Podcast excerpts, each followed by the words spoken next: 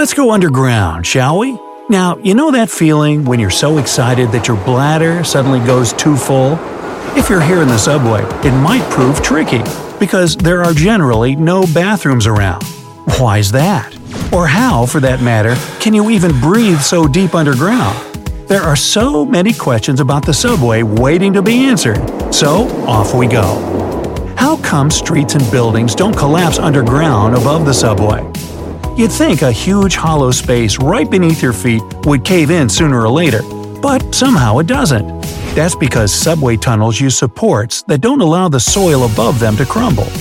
The supports are usually made of concrete and completed with metal bracers for additional safety. By the way, there's an impressive digging machine that not only bores the tunnel, but also constructs concrete supports on the go. Why is it warm in the subway in winter and cool in the summer? You might guess a great climate control system, but that wouldn't be it. On most subway stations, there's no climate control at all. The comfy temperature depends entirely on the laws of physics. Cooler air tends to go down, so when it's summer, all the heat inside a station goes up, while down below it's much more pleasant. In winter, the heat from all the electrical appliances makes the stations warm. And there's also no wind inside, so it doesn't feel as cold as outside. Why do you feel a gust of wind when opening the door of a subway station? If the station is of a closed type, you open the door and feel the blow of warm air from inside. This happens because of a difference in pressure. Within the station, it's higher than in the street to better get rid of fumes. So when you open the door, the air escapes with force. Why is there a third rail in the subway? Commuter and high speed trains all have two rails they ride on, but in the subway, you may notice a third one either between the two main rails or on the side of the platform. No, underground train cars don't have an extra set of wheels. The third rail is there to provide electric power to the train. The main rails aren't electrified, so nothing will happen to you if you touch them. This also increases the chances of survival if someone falls onto the tracks. But the third rail conducts a lot of electricity, so you best avoid it to prevent becoming a small fry. and on that note, why doesn't Subway use overhead power cables? Just like I said, there's a third rail to convey power to a subway train. Commuter trains, on the other hand, have overhead power lines that support them. The trouble is that such lines use a very high voltage, which isn't safe for underground trains. The power lines would just be too close. So, the subway started using lower voltage and higher current power sources, which needed a thicker conductor. And so begins the story of the third rail. Another reason for not having the lines up above in the subway is that there are no people who would need to walk or drive over the power supply. This makes the subway quite a safe place to be. Why are subway maps so geographically inaccurate? You must have noticed that subway maps always show stations equally spaced from each other, and the lines on them are almost perfectly straight. In reality, though, tunnels make turns pretty often, and the distance between stations differs a lot. Maps are drawn this way because underground, it doesn't really matter where exactly you are. The really important thing is the ease of reading because passengers need only to understand which station they need to get off the train. The credit in design of the modern maps goes to Harry Beck, who invented the London Tube Map back in 1933. Why is it so windy in the subway? Apart from the powerful ventilation system, there's another driving force that makes the air move fast trains. When a train arrives to the station, it pushes the air in front of it, creating strong gusts of wind. And since trains come and go pretty often, the air doesn't really stop moving at all. So, better not stand too close to the edge of a platform. You might end up blown over. How come you can breathe so deep underground? Some subway stations are quite shallow, and you only need to take a few steps down to catch a train. But there are also deep ones, where you have to take an escalator to get down to the bottom.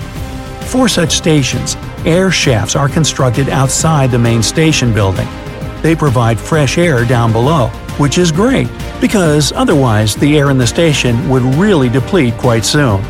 Also, when the air gets pumped into the station, it goes through a serious filtering system, so you get really, really fresh air. Why is there cellular reception in the subway? Well, when you're traveling so deep underground, surrounded by metal and concrete, it would seem no signal could pass through these walls. But more often than not, you can use your phone and even post things on the internet while sitting in the middle of a tunnel. This is thanks to the small antennas installed within the tunnels. The drawback is that internet connection might be slow because an antenna connects to a cell tower at a certain bandwidth, and the more people who use it on the same station, the less speed each user gets. Now here's a biggie. Why are there no public bathrooms on subway stations? It might come off as a surprise, but there are plenty of public bathrooms on subway stations across the world. Still, not all of them are equipped with these facilities, and some only have staff bathrooms. Subway workers can let passengers use those, but they can also refuse to do so without any explanation. Anyway, there are two main reasons why there are no public bathrooms safety and financing. They're ridiculously expensive to maintain, so I guess we won't be seeing many of such cabins where they weren't before. And the second reason is of a security concern, since there can be no cameras installed in the bathroom, and any kinds of suspicious activity would go unnoticed. Now, why do escalator handrails move faster than the stairs? Well, having to constantly pull your hand back on the handrail might be annoying, but there's a reason it leaves the stairs behind. In fact, they're supposed to move at the same speed, but handrails wear down faster than the stairs, so they are set to a more energetic pace from the start. With time, they slow down and the stairs gain on them. Why are there mostly no guardrails on subway platforms? This might seem dangerous, especially since many people do fall on the tracks, but the problem is that a human operator can't control the train so precisely as to fit the doors to the gaps in guardrails. Maybe later, when all trains are completely automated, some sort of passenger protection will appear. How are subway trains coordinated to avoid accidents? It's amazing how underground trains have this small interval of just a couple of minutes between them, and yet manage not to bump into each other every so often. For this to work, they're coordinated from the central computer. The tracks are divided into short sections or blocks, and when a train is on a block, it sends a signal to the central computer that it's occupied. If there's another train closing in from another direction, the safety equipment will warn the operator and the second train will stop to let the first one pass. And if the operator can't stop the train themselves for some reason, the automatic braking system will trigger and force it to a halt.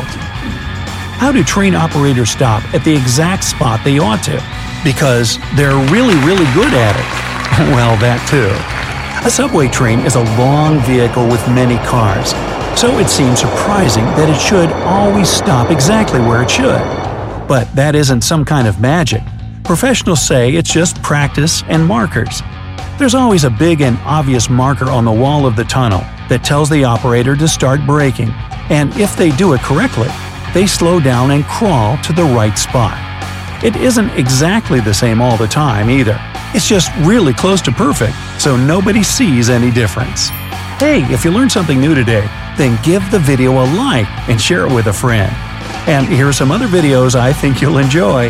Just click to the left or right, and remember, stay on the bright side of life.